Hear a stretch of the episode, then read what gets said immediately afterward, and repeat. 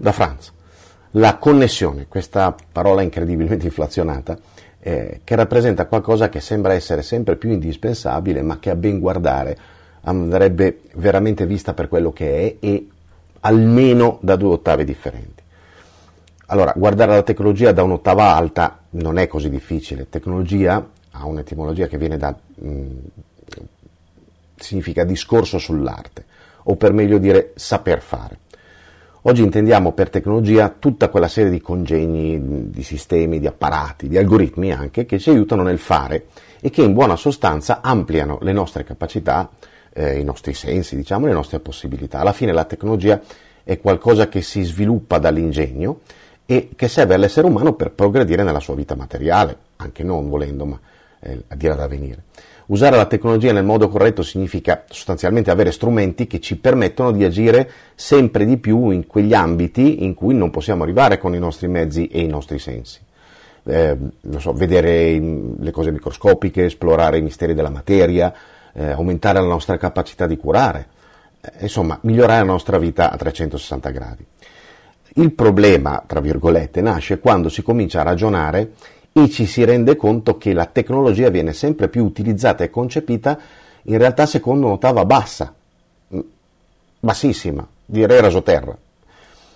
Uh, bisogna essere connessi 24 ore su 24, ma non per quello che sarebbe meraviglioso, almeno a parer mio, cioè per poter condividere ciò che di bello abbiamo con gli altri, per comunicare ciò che conteniamo, per imparare dalle esperienze altrui, no, non per quello, ma per fare bello sfoggio di noi. L'automobile è connessa non per migliorare la sicurezza di chi ci viaggia sopra, eh, ma per consentirgli di ricoglionirsi completamente anche quando guida, anche più di quanto già non si faccia. La tecnologia, la rete, la connessione costante, tutte cose che sarebbero meravigliose e avrebbero il potere di rendere davvero bellissima la nostra vita, ma vengono invece usate per renderci sempre più schiavi del vanto, dell'ego, del fare bella mostra di noi. Io recentemente mi chiedevo com'è possibile che oggi un influencer, influencer sia qualcuno che passa la giornata a fotografare se stesso, se stessa, a fare vedere come si veste, cosa mangia, dove va in vacanza o con, con cosa gioca.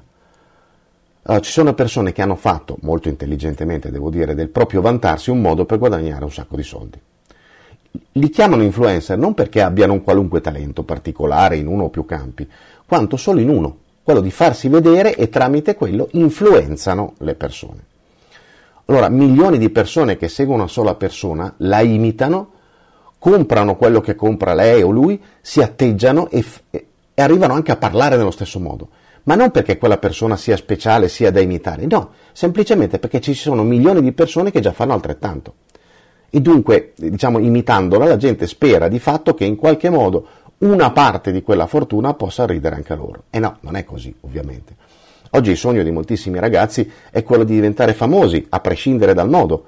Vogliono diventare come Favij, come Chiara Ferragni, Kim Kardashian, non me ne vogliano tutto il rispetto, perché queste persone e, lo fanno perché? Perché i ragazzi vogliono imitare quest'ora? Perché queste persone e quelle come loro sono famose e presumibilmente anche ricche, no? Niente di male, non ci vedo niente, proprio niente di male, per l'amor del cielo, ma quello che mi fa specie è che in pochi o pochissimi invece vogliono diventare, non so, Carlo Rubbia, Kazuo Ishiguro o James Ellison, che rispettivamente sono stati premi Nobel per la fisica nel 1984, per la letteratura nel 2017 e per la medicina nel 2018. Persone forse anche ricche, eh, per l'amor di Dio, ma che hanno fatto della ricerca la loro vita solo per stare in ambito scientifico.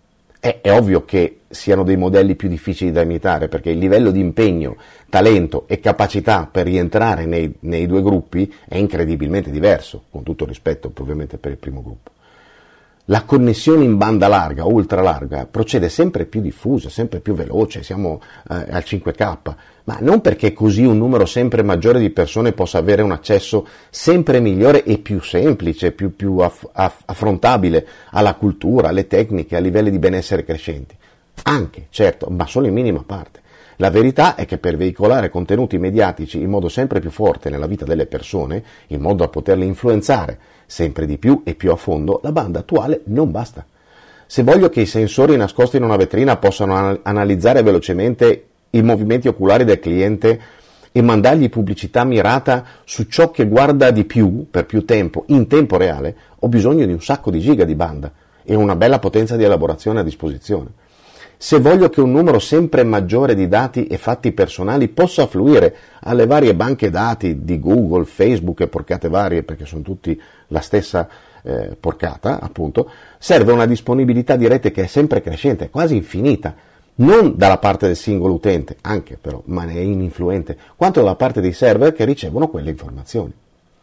O veramente siamo disposti a credere che il progresso tecnologico in campo mediatico sia pilotato e spinto dal desiderio di creare cultura dove non può arrivare, di dare accesso a servizi di telemedicina, per esempio, laddove le distanze li rendono preziosissime, eccetera, eccetera. È ovvio che non è così. E poi il capolavoro più siamo connessi alla rete, più la nostra attenzione va lì, va sui social, gli, emo- gli emoticon, ai messaggi scritti in una lingua che tra l'altro è sempre più povera e barbara e che ormai è arrivata a sostituire sempre, e arri- sarà sempre di più così, è arrivata a sostituire il contatto personale, il parlarsi, magari anche solo al telefono, o il guardarsi negli occhi. E se la nostra attenzione va lì, non può andare dentro di noi, dove c'è tutto quello che dobbiamo scoprire, di cui abbiamo, abbiamo davvero bisogno per crescere, per evolverci, per amare. In buona sostanza, la frase perfetta credo che la dica Max Formisano in un testo ironico che mi hanno regalato questo Natale, gli zombie hanno il culo pesante. Scritto, è un libro, libricino di quelli facili, scritto a quattro mani con eh, Mingo De Pasquale. La frase è molto interessante, molto vera, ritengo, e dice così, il problema è che più si è connessi con la tecnologia, meno lo si è con se stessi. Ci si vede in giro. Benvenuti su Franz Blog, canale video e podcast. Trovate questo contenuto e tanti altri su franzblog.tv in versione scritta, video e audio.